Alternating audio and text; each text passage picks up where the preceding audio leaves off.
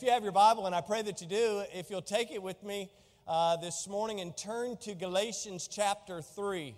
Galatians chapter 3. And uh, if you don't have a Bible, hopefully there's one there in the pocket there in front of you, and uh, encourage you to do that. Uh, as we get started in our message this morning, uh, again, I'm so thankful, Adam, for you and Ayla coming and uh, just being able for Krista and I to be able to spend some time with you yesterday and Jax. And uh, just thank you for encouraging us, but challenging us this morning from God's Word and, and that reminder to look up, lift up our eyes, you know, to set. Paul wrote to the church at Colossae, he said, Set your affection on things above, right? And so the idea of lifting up our eyes, looking out to see what Jesus sees. In fact, I remember years ago, mm, Krista, you'll remember in some of our young marrieds who were in our class at the time, we did a missions display. And, and the title of our display that year for Missions Revival was Can You See What Jesus Sees? Because his perspective is very different than ours many times. His ways and his thoughts are much higher than our ways and thoughts, as Isaiah 55 tells us. But this morning, uh, let's turn to Galatians chapter 3, and we'll get started as we continue our series in uh, this precious letter from God's Word. Father, we thank you for the time that we've already had to worship you.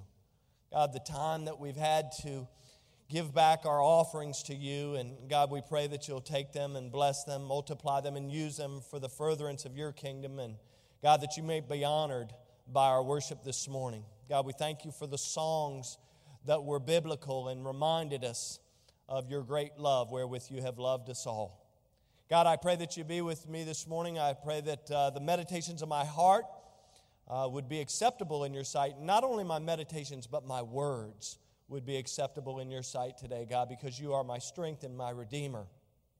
God, I pray that uh, your word would fall upon the good soil of our hearts Certainly, that if there's someone in this room or somebody listening online that has never trusted Christ as their Savior, that today might be that day that they would realize their need and place their faith in the risen Savior of the world.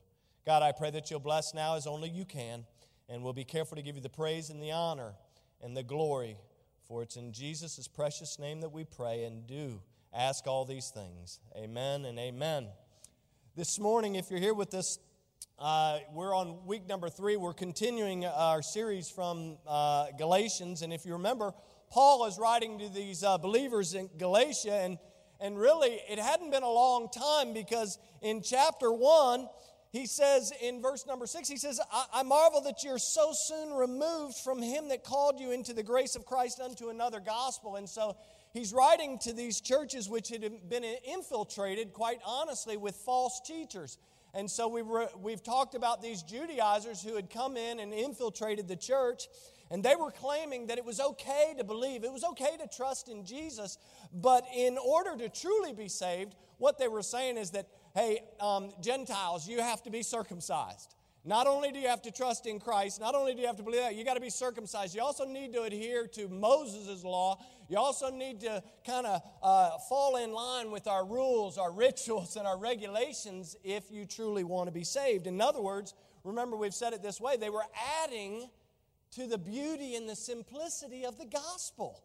And so they were doing a disservice. And so the Apostle Paul was like, no, time out. I've got to write and, and try to correct some of these errors that were going on. And if you remember at the end of last week's message, uh, there in chapter 2, and you can look in, your, in God's Word there in verse number 16, Paul introduces this, this doctrine of justification, uh, which, by the way, justification is an act of God. I'll say that probably two or three times uh, this morning. It's not, a, it's not a process of man, it's an act of God. And so in, in, uh, in, in, chapter 2, he, he writes about this, uh, this doctrine of justification, which basically states that at the very second that you and I, by faith, uh, the very second that we believe, the very second that we receive the gift of God's grace by placing our trust, our confidence, and our faith in the work of Jesus Christ, at that very moment, God considers us justified. Now, if you've never heard that word, that's something that everyone who has trusted Christ ought to, in their heart at least, I know that we have some, some folks that aren't comfortable saying amen out loudly, but in our hearts, we should all say amen when we talk about justification because at that moment, God says, I count you, Trevor, I count you, Kelly, I count you guys as being justified. Why? Because you did all of these great things, because you followed the rules and the regulations and the rituals, uh, because you went and you got circumcised. No, that's not what God says. He says, I consider you, I credit you, I render you justified, even though you're not. That's good news, right? That's like getting, uh, that's like at home when I was a child uh, being caught with my hand in the proverbial cookie jar. And my dad saying, uh, No, uh, I, am not going to, I'm going to credit your brother who was uh, uh, well behaved and didn't eat the cookies. I'm going to credit his behavior to you. That never happened, right? That never happened. If I, if I got my hand caught in the proverbial cookie jar, I did something I wasn't supposed to do, judgment fell on me. But here we see this doctrine of justification. See, justification is where the righteousness of Jesus Christ, if you want to think about it simply, justification is where the righteousness of Jesus Christ is credited to your account. And that's good news. Last week I actually shared at the end of the message, I shared Second Corinthians chapter 5 in verse number 21 where it says, For he, remember I said this, for he, God, hath made him, Jesus, to be sin for us, who knew no sin, that we, you and I, might be made the righteousness of God in him or Jesus Christ. And so we also have looked at over the past couple of weeks that reminder from Romans chapter 5 and verse 1 that says, Therefore, being justified by faith, that's good news, we have peace with God through our Lord Jesus Christ. And so, again, you and I, this is good news, you and I have peace with God not because you do this or do that, or not because you say this, not because you lift up your eyes and look on the fields, even though we should. It's our justification has nothing to do with what I do, it has everything to do with what Jesus has already done. And see, so Romans 5 1, when it says, therefore, being justified by faith, that we have peace with God, that's a reminder to each and every one of us that I have peace and you have peace only, only because I have been justified by God because God credits Jesus' righteousness to me. And so, here in Galatians chapter 3, and even on into Galatians chapter 4, Paul is essentially taking time in his letter. He's reiterating something that he has already said. He's not introducing something new. He's literally teaching uh, these Galatians, these believers in the churches of Galatia. He's just saying, hey guys, Remember, remember, this is not true what these false teachers are saying. You don't need to add anything to Jesus. Jesus actually has done everything. Your works won't save you. You can never earn your way to heaven. You can't be circumcised enough to get to heaven. The only way you're going to heaven is through Jesus Christ. If someone was picking up, though, I'll be real honest, because we're going to read this text in here in a second, and some of you are going to be like, oh my gosh. You're going to be like, this is confusing. If somebody picked up the Bible and, you know, they did the, the I want to hear from you, God, and they went, Phew, and it falls to Galatians chapter 3, and they start reading, they're going to be like, what is going on in this passage, right? But the beauty of it is, in context, you're going to see some amazing things. In fact, someone said that Galatians chapter 3 is like climbing a mountain. Any got any hikers in here? Any people who like to hike up the side of a mountain? I can tell you, I did that uh, about a year and a half ago and uh, probably started out too far. I mean, I set out to do a 10 mile hike, my first hike. Probably not smart, right? And I can tell you it was hard work. And I can tell you at the end of it all, I literally basically cried like a baby that we had finished it. I was like, oh, thank you, Jesus. Thank you. I was hugging Casey. I was like, man, we made it. We made it through this. This passage is like climbing a mountain. But here's the beauty of this it's hard work sometimes, guys, to get into God's Word and to really understand what He's trying to say to us. But I can tell you, as we climb this mountain together this morning, I can tell you when we get to the pinnacle, when we get to the top, all you're going to be able to see, all you're going to be able to celebrate is Jesus. And that's good. That's worth the hike, amen? If you're going up a mountain and you're going to put in some work, you're going to put in some time and effort, at the end of it all, if all you can see and celebrate is Jesus, that's good news. And so let's jump right in. Look at verse number one of chapter three, and I'm going to read here for a little while. And so bear with me and try to stay with me. Try to think what's going on in the passage. And so Paul begins in verse number one. He says, Oh, foolish Galatians, who hath bewitched you? That's a, that's a great way to start, verse number one. Oh, foolish Galatians. He calls them foolish. He says, Who hath bewitched you that you should not obey the truth, before whose eyes Jesus Christ hath been evidently set forth, crucified among you? This only would I learn of you. Received ye the Spirit by the works of the law, or by hearing of faith? Are you so foolish? Having begun in the Spirit, are you now made perfect by the flesh? Talking about works of the flesh here. He says, Have you suffered so many things in vain, if it yet be in vain? He therefore that ministereth to you the Spirit and worketh miracles among you, doeth he it by works of the law or by hearing of faith? Even as Abraham believed God, and it was accounted to him for righteousness. Know ye therefore that they which are of faith, the same are the children of Abraham. And the scripture, foreseeing that God would justify the heathen through faith, preached before the gospel unto Abraham, saying, In thee shall all nations be blessed. So then, they which be of faith are blessed with faithful Abraham.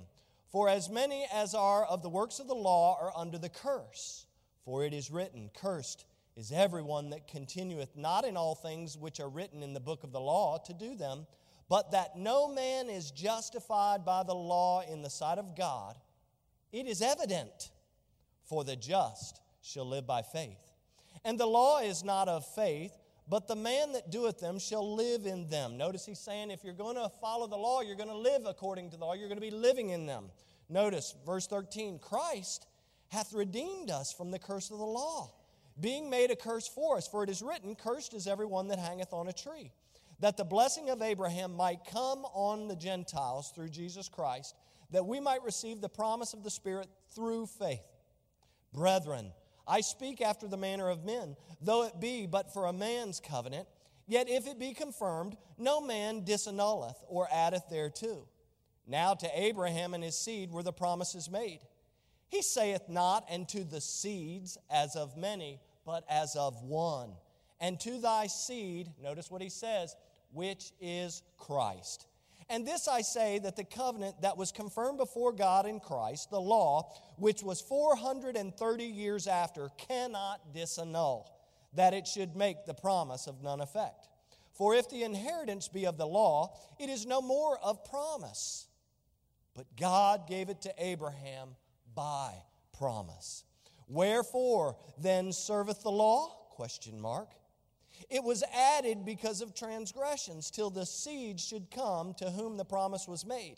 And it was ordained by angels in the hands of a mediator. Now, a mediator is not a mediator of one, but God is one. Is the law then against the promises of God? Question mark. God forbid. For if there had been a law given which could have given life, verily righteousness should have been by the law. But Scripture hath concluded under sin, that all are under sin, that the promise by faith of Jesus Christ might be given to them that believe. But before faith came, we were kept under the law, shut up unto the faith which should afterwards be revealed. Notice verse 24 and 25. Wherefore the law was our schoolmaster to bring us to Christ, that we might be justified by faith. But after that faith has come, we are no longer, I love it, we are no longer under a schoolmaster. Oh, that's a hard passage to decipher, but so many rich truths in there that should encourage us this morning. And if you notice, look back with me right away at verses 1 through 5. Paul is saying some critical things. And what's really cool is Paul actually uses the, the, the idea of rhetorical questions. Has any parent here ever asked a rhetorical question? It's not like you want your child to answer, right? It's just like you're asking the question to prove a point. That's exactly what Paul is doing here in verses 1 through 5. If you look at verse 1, when he says, Oh, foolish Galatians, who hath bewitched you? What he's saying is, listen, guys, in the life of a believer, error must be corrected. If you're living according to error, then it must be corrected. And you remember in chapter 2, the Apostle Paul actually, he says he withstood Peter to his face because he saw that Peter was living according to error. He had backed off and he was living according to the rules and the rituals and the regulations of the Galatians uh, in Antioch. And so Paul says, I withstood him to his face and said, Hey, what are you doing? That's not the gospel. That's not the gospel you have heard. That's not the gospel you have believed. That's not the gospel that you're preaching. He says you need to live according to the faith that we have in Christ. And so, error, I just put down here, look at verse 1 error makes us foolish, error bewitches us. By the way, the word bewitched, uh, some of you are old enough to remember that show. It means to cast a spell on. Remember? To be cast a spell on, the idea of being misled or deceived. And certainly we know from Scripture that our adversary, as a roaring lion, the Bible says, he walks about seeking whom he may devour. And the way he does it is through deception. And so error must be corrected. Error results in disobedience. Error leads us away from Jesus. In verse 2, he's talking about this fact that a believer receives the Holy Spirit not by the works that he or she does, but by faith. Verse number three, he's talking about the idea that we grow by faith and that we're not growing by works of the flesh. He says, Are you now made perfect? By the flesh. In verse number four, he says, A believer suffers by faith. Got news for you. If you've trusted Jesus Christ as your Lord and Savior, there will be times of suffering in your life. By the way, uh, the Cottrells are going to Thailand, I would assert that there may be some suffering, some real physical dangers and suffering in some of those uh, individuals in Thailand trusting or placing their faith in Christ because of cultural uh, aspects. And so there's times where we suffer. In verse number five, he's just communicating that a believer actually experiences God's miraculous power in his or her life by faith, right? We're justified by faith that's an act of God. It's His miraculous ability, His miraculous power that He does it. And all that to get to verse number six. You say, what's the point? Well, notice what He does in verse number six. It's an amazing thing. Paul asks all these rhetorical questions, and then he says, Hey, Judaizers, I know you're concerned about circumcision.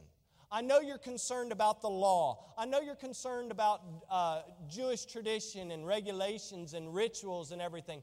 He said, but let's go all the way back to the beginning. Was Abraham justified by circumcision? If you know Scripture, you know no. The answer is no. He wasn't circumcised at that point. He, was, he, was he justified by circumcision? Was he justified by the law? Was he justified by any other thing that he was doing? Absolutely not. So, Paul essentially in verse 6 drops the hammer on the false teaching of the Judaizers. Look at what verse 6 he says, Hey guys, you're polluting. You're polluting what God alone has done. And so in verse number 6, he says, Even as Abraham, notice the word there, believed even as Abraham believed God, it was accounted unto him for righteousness. Paul at this point is quoting all the way back from Genesis chapter 15, where he talks about uh, the idea in Genesis 15 uh, about Abraham. In fact, it's actually verse number 6, oddly enough, of Genesis chapter 15, that all the nations of the earth would be blessed and that he counted it to him for righteousness. And so here's the point Paul's statement about Abraham actually reveals a requirement to you and I today. You want to be justified? Everybody should say, Yeah, I want to be justified by God. If you want to be justified, here's the requirement that Paul reveals to us you got to exercise faith. That's it. You got to believe. He says, As Abraham believed God and it was accounted to him for righteousness, that's all you got to do. You got to believe. You have to have faith. Look at verse number eight of our text. Verse 8 says, And the scripture foreseeing, notice it says foreseeing that God would justify the heathen through what? Works? Does it say through works? Through what? Say it. Through faith. It says, preached before the gospel unto Abraham, saying, In thee shall all nations be blessed. So now first in verse 6, he's quoting from Genesis 15. Now in verse 8, he's going even further. He's quoting from Genesis chapter 12. And so turn to Genesis chapter 12 because I want you to see the, the few verses in Genesis chapter 12 that kind of tie this. It's almost like we're making a sandwich. And for me, it would be a peanut butter and marshmallow cream sandwich. For you, it might be peanut butter and jelly. For some of you, it might be ham and cheese or turkey and cheese. For me, it's peanut butter and marshmallow cream.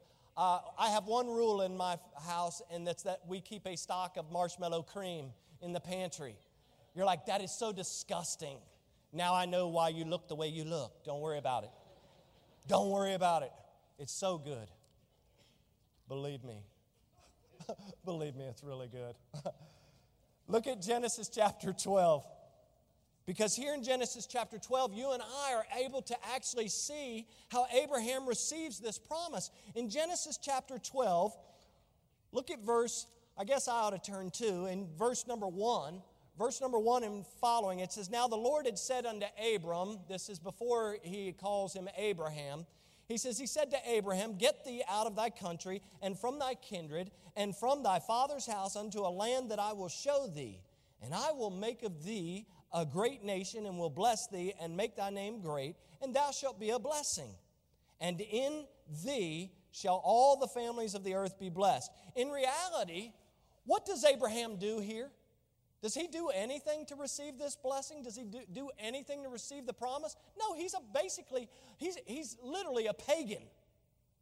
He's literally a pagan. He's a heathen. And God says, He says, here's what I'm going to do with you. Guys, before we come to Christ, this is what He does. He says, here's what I'm going to do with you.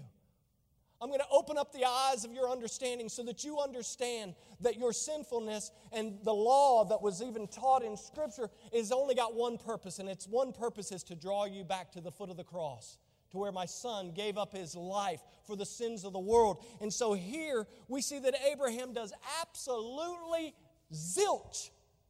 He does nothing to receive God's grace, it's a gift that God gives all the way back in Genesis chapter 12. God says, Hey, Abraham, if you leave your home, if you leave your friends, if you leave your job, if you leave your country, here's what I'm going to do. If you'll do all these things, if you'll trust me, here's what I'm going to do I'm going to make you a father of a new nation.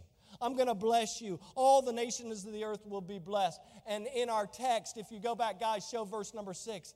And the Bible says, And Abraham believed God. God says, Here's what I need you to do. I need you to get up and go. I need you to leave. I need you to leave your job. And we know from Scripture, if you do a real thorough study, Abraham, or Abram at this time, he had a few dollars, so to speak, in our mind. He was a wealthy man, right? And so God says, Here's what I need you to do I need you to get up and go to Thailand. I need you to leave it all behind. I need you to get up and go to Warrenton. I need you to leave it all behind. I need you to get up and go wherever the Lord says to go we need to be willing to do that at any time of our life, whether you're 25, 55, or 75. Hello.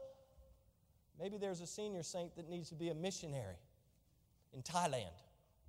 You're like, no, please don't say that again. Just saying. Just saying. God does this with Abraham. He says, listen, he says, no works. Uh, no works are involved in my promise.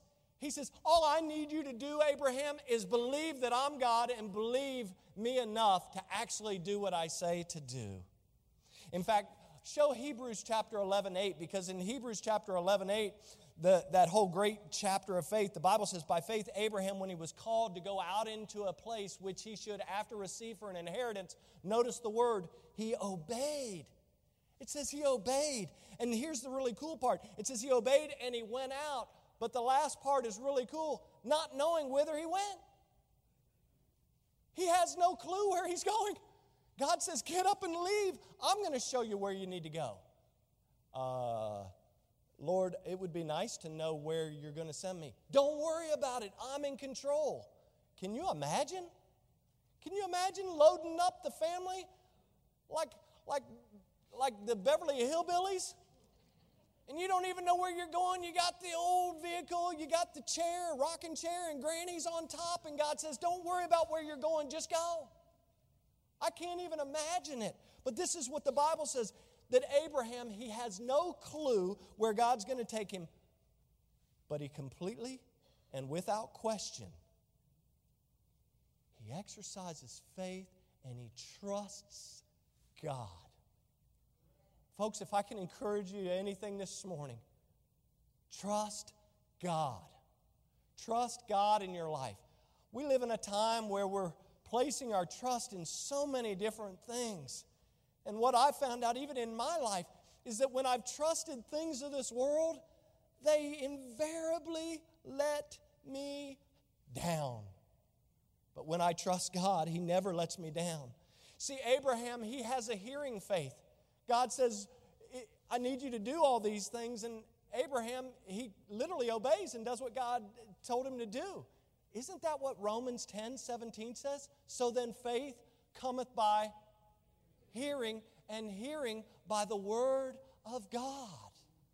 Oh, it's an incredible thing. Abraham hears the word, he believes God, and he immediately obeys because Genesis chapter 12 and verse number 4 simply says that he departed as the Lord had spoken unto him.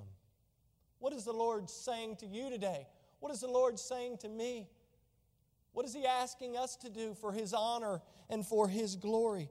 Listen, those who exercise faith in God through Jesus Christ are truly the sons of Abraham. And some of you may have remembered that song. You know, Father Abraham had many sons. Many sons had Father Abraham, and I am one of them, and so are you. So let's just Let's just what? Let's just what? Oh, say it like you mean it. What? I know, Josh, I said I wasn't going to sing. I told Josh I wasn't going to sing that song this morning. He goes, No, no, no, sing it. oh, Father Abraham, he had many sons. And here's the really cool part because he had many sons, guess what? And we, by faith, have trusted in the finished work of Jesus Christ. You're one, you're one, you're one, I'm one. And guess what? So let's just praise the Lord. You see, God's promises have nothing to do with our heritage or nationality. Thank you. It has nothing to do with our heritage or nationality. It has nothing to do with my merit or my works. It's like as Ella was saying, she did all these great things in the church. And that's good things to do. And, and listen, I believe that you ought to worship the Lord. I believe that you ought to serve the Lord. I believe that you ought to be generous with your time, with your treasures, with your talents, and on and on. And we could spend all day talking about our service and stuff. But I don't believe that those things ever earn us salvation. I believe that because I love Jesus so much, and I'm thankful for everything that He's done. I believe that that just ought to, ought to work in my heart. I, I, it does in my heart. I just believe it ought to work in everybody's heart the same way. That we would want to worship Him, that we would want to serve Him, that we would want to reach out to others with the truth and the love of Jesus Christ, that we would want to be involved in missions, that we would want to be involved in the local New Testament ministry, that we would want to sing in the choir, that we would want to be a part of the praise team, that we would want to change a baby's diaper for Jesus. Oh, now you're getting personal. You had to bring the baby's diaper into it, didn't you? I mean, it's crazy. Think about how good our God is. Oh, He's a good, good Father. Oh, we had no problem singing that. And it was amazing when we heard the first part of it in Spanish, and we were like, oh, that's so nice. Oh, listen, the Lord has given everything to us. And it was accounted as righteousness for Abraham simply because he believed God. God told Abraham, I will accept you and I will bless you if you believe me. And that's exactly what he's saying today. Look at verse number 10. The first part of verse 10 says, For as many as are of the works of law are under the curse. By the way, the word curse there in the Greek actually means to be condemned or doomed to punishment by the righteous judgment of God. That means that you and I are condemned, doomed to the righteous judgment of God. As I said when I was a child, there were times that I was cursed in my father's house. I was doomed to the judgment that was going to come my way. But how do I know that this is for sure? Like you read the verse this first part of verse 10. It says, For as many as of the works of the law are under the curse. We'll keep reading verse number 10. Look at the last part of verse number 10. It says, For it is written, Cursed is everyone that continueth not in all things which are written in the book of the law to do them. But that no man is justified by the law in the sight of God. Notice what it says. I put it in brackets in my Bible. It is evident. Why? For the just shall live by faith. And the law is not of faith, but the man that doeth them shall live in them.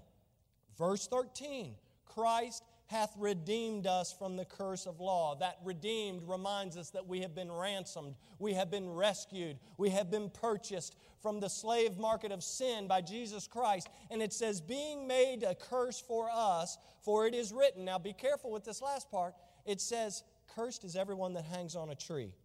Now we have to be careful with the interpretation, the last part of verse number 13. This does not mean that a man is cursed because he is executed on a tree. What it means is that when a man was executed on the tree, he was put on that tree because he actually was doomed for that destruction. Now think about it.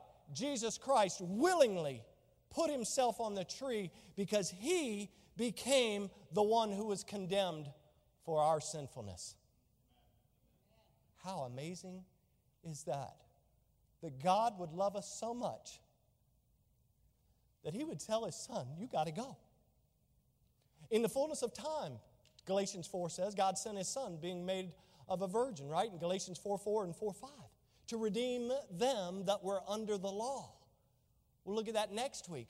But here's the thing here we see that the bearing of the curse of the law, by doing it, Jesus opened up the doors to blessing for all of humankind. He opens up the floodgates, so to speak, for all of us. And by becoming the curse of the law, he actually fulfills the ultimate promise. Go all the way back to Genesis chapter 12, where God says, In thee shall all the nations of the earth be blessed. God wasn't talking about Abraham, he was talking about the eventual seed of his son, Jesus Christ. Oh, listen, this is an amazing thing. Any person who believes and places their faith in Jesus Christ, the fact that he bore the curse of the law for us, God says, I accept you. And God says, I render you as being righteous, even though, as I gave you the illustration last week, you're not. Oh, I count it to your account. Faith in Him, faith in His love, and in His promise is our only hope for salvation. Flip over with me to Romans chapter 4. By the way, we don't have time this morning, but I want to challenge you. Read Galatians chapter 3, this passage again, and then go back and read Romans chapter 4. They're literally uh, mirror images of one another. But look at Romans chapter 4 in God's Word. In Romans chapter 4, drop down because in verses 19 and following, we actually see the depth of Abraham's faith. In verse number 19, the Bible says, In being not weak in faith, he considered not his own body now dead when he was about a hundred years old, neither yet the deadness of Sarah's womb. He staggered not at the promise of God through unbelief. In other words, when Abraham believed God, he believed him completely. Right? He believes him that he's going to do a great thing through him. He believes that he's going to be the father of many nations, even though he's past childbearing years, even though this doesn't seem like a reality for him. And then in Genesis 15, 16, 17, you can read on where God says, Hey, I'm going to give you a son, and that doesn't happen. So Sarah takes matters in her own hand, and then God recom- uh, recommits to the promise of Abraham, right? And then we see that God gives him uh, the promised son. But notice what he says it says, He staggered not at the promise of God through unbelief but was strong, notice these words, in faith, giving glory to God. And being fully persuaded that what he had promised, he was able also to perform. In other words, Abraham says, I'm just going to keep walking in obedience. I know it seems like a long time, like 25 years, and I'm still waiting for this, uh, this promised son, but I'm just going to keep walking in faith, in obedience to God. And so notice what it says. And being fully persuaded that he had promised he was able to perform, verse 22, and therefore it was imputed unto him for righteousness. Now it was not written for his sake alone that it was imputed to him, but notice whose sake it's written for. But for us also, to whom it shall be imputed. Notice these next few words. If we believe on him that raised up Jesus our Lord from the dead, who was delivered for our offenses and was raised again for our justification. Abraham's justification, again, was an act of God, not a process of man. Listen, I put this down. Works just won't work.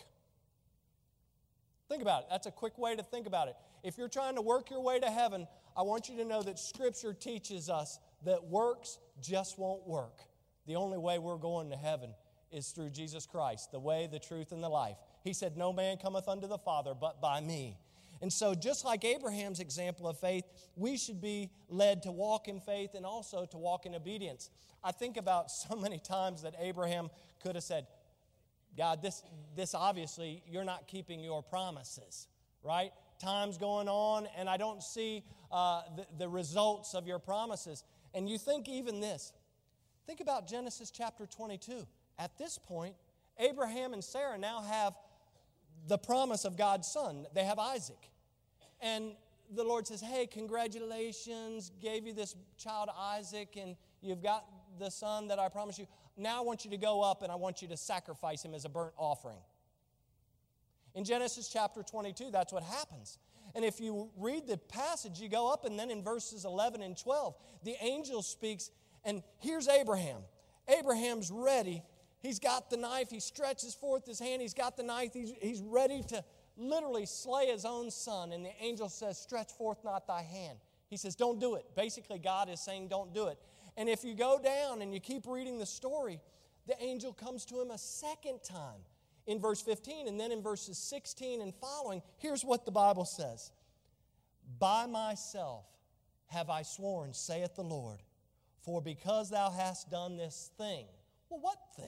He says, Because thou hast done this thing, and hast not withheld thy son, thy only son, that in thee, in blessing I will bless thee, and in multiplying I will multiply thy seed as the stars of heaven, and as the sand which is upon the seashore. And watch the phrasing, and thy seed, singular, shall possess the gate of his enemies, and in thy seed shall all nations of the earth be blessed, because thou hast obeyed my voice. I have a question. Was Abraham earning God's blessing at this point by doing what he did? Absolutely not. Verse number 16 says, Because thou hast done this thing, because you have actually exercised faith, believing that I was going to supply the ram in the thicket, believing that I had a purpose, believing that I was in control, believing in what I asked you to do, because you have done this thing, I'm going to bless you. Not because you were, you were earning some type of merit or salvation.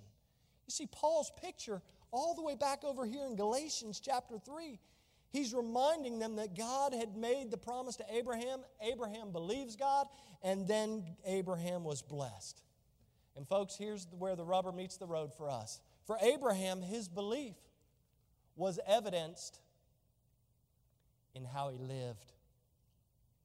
His belief was evidenced in how he lived. And this is what Paul is trying to say again to the Galatians. He's also he's putting down the false teaching, but he, at the same time he's reminding the Galatians, listen, you were not saved by works. You have not suffered by works. You did not receive the Holy Spirit by works. He says, Who has bewitched you? Who has fooled you? You have become foolish because you have listened to this false teaching. He says that your faith should be evidenced in how you live. Wow. In verses 16 and 18, back in our text, the Bible says, Now to Abraham and his seed, singular, were the promises made. And he saith not, and to seeds as of many, or plural, but as of one, and to thy seed, which is Christ. And this I say that the covenant that was confirmed before God in Christ, the law, which was 430 years after, cannot disannul, that it should make the promise of none effect. For if the inheritance be of the law, it is no more of a promise, but God gave it to Abraham by promise. Folks, God has given you and I some precious promises in His Word in Romans chapter 4 and verse number 13, the Bible says, For the promise that he should be the heir of the world was not to Abraham and to his seed through the law, but through the righteousness of faith. Look at verse 19 in our text as we wrap it up. Verse 19 says that the law was given to reveal sin. It says, Wherefore then serveth the law? It was added because of transgressions, it was given because of sin. It was never given to make us righteous, it was actually given to make us more aware of our sinfulness. Why?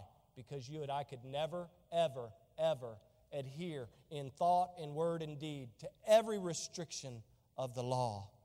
Notice verse 19, it says the law was temporary. It says, till thy seed should come to whom the promise was made. The law was given by a mediator, through an angel and a mediator. And so, verse 21 and 22, it says, Is the law then against the promises of God? God forbid. It says, For if there had been a law given which could have given life, verily righteousness would have been given by the law. But the scripture hath concluded that all are under sin.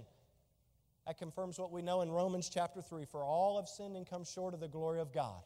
We have all sinned and come short. And so the law says that it says here, but the scripture has concluded we're all under sin, that the promise by faith of Jesus Christ might be given to all them that believe. Listen, when writing to the saints, the Apostle Paul he put it this way. He says in verse number 8 and 9 of chapter 3, he says, Yea, doubtless, and I count all things but loss for the excellency of the knowledge of Christ, Jesus my Lord, for whom I have suffered the loss of all things, and do count them dung that I may win Christ. But notice verse number 9 and be found in him, not having my own righteousness, which is of the law. See, that's what the, right, the law does.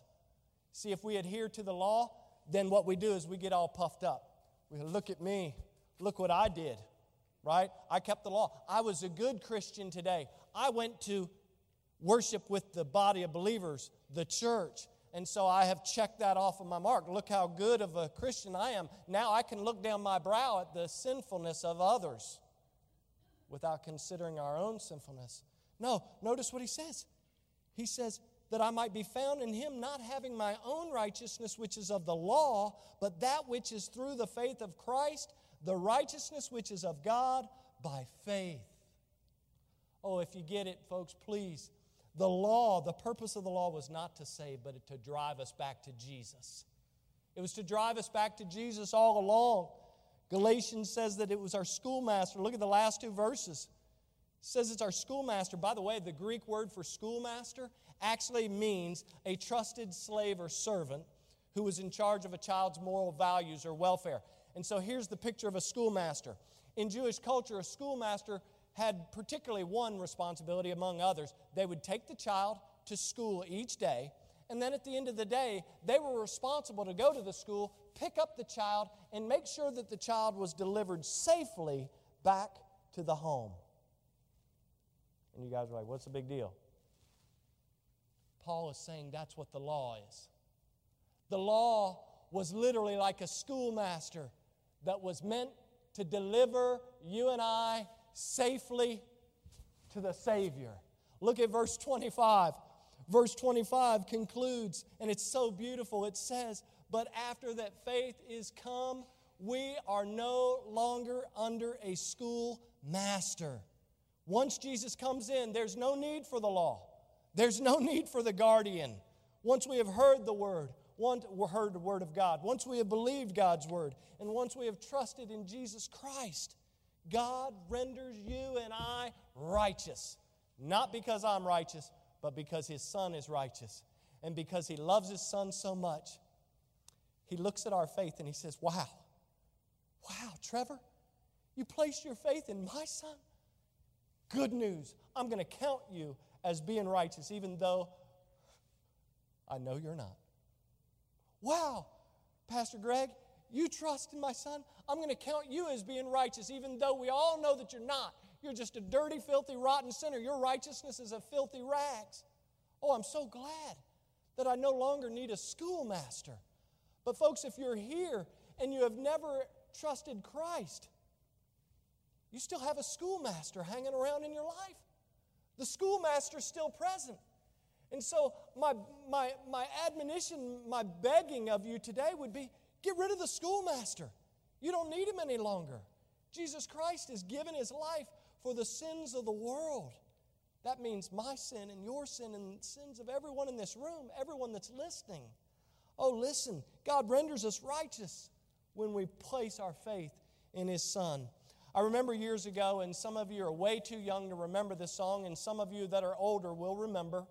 It was probably in the 90s that there was a Christian artist by the name of Michael English.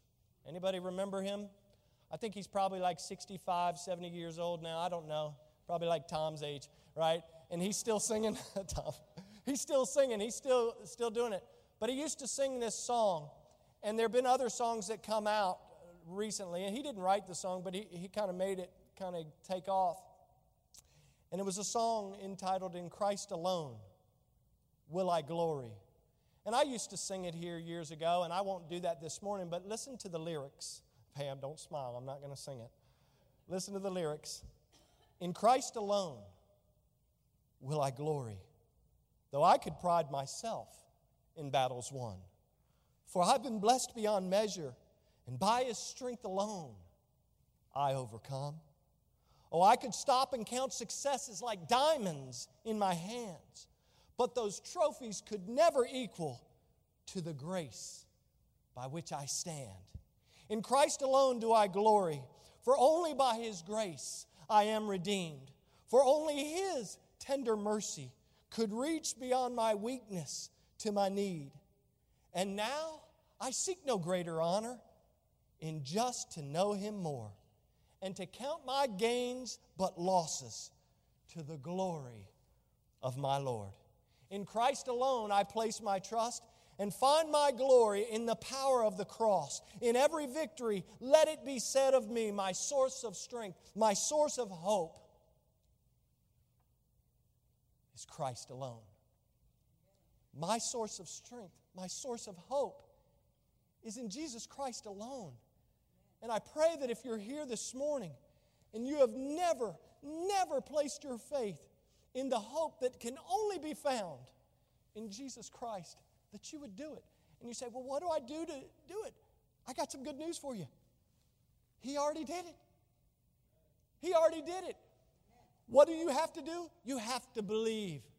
You have to, you have to literally, you have to believe that he did it, that he that God sent his son to that cross. Literally, this is what you have to do. You have to say, I actually believe that.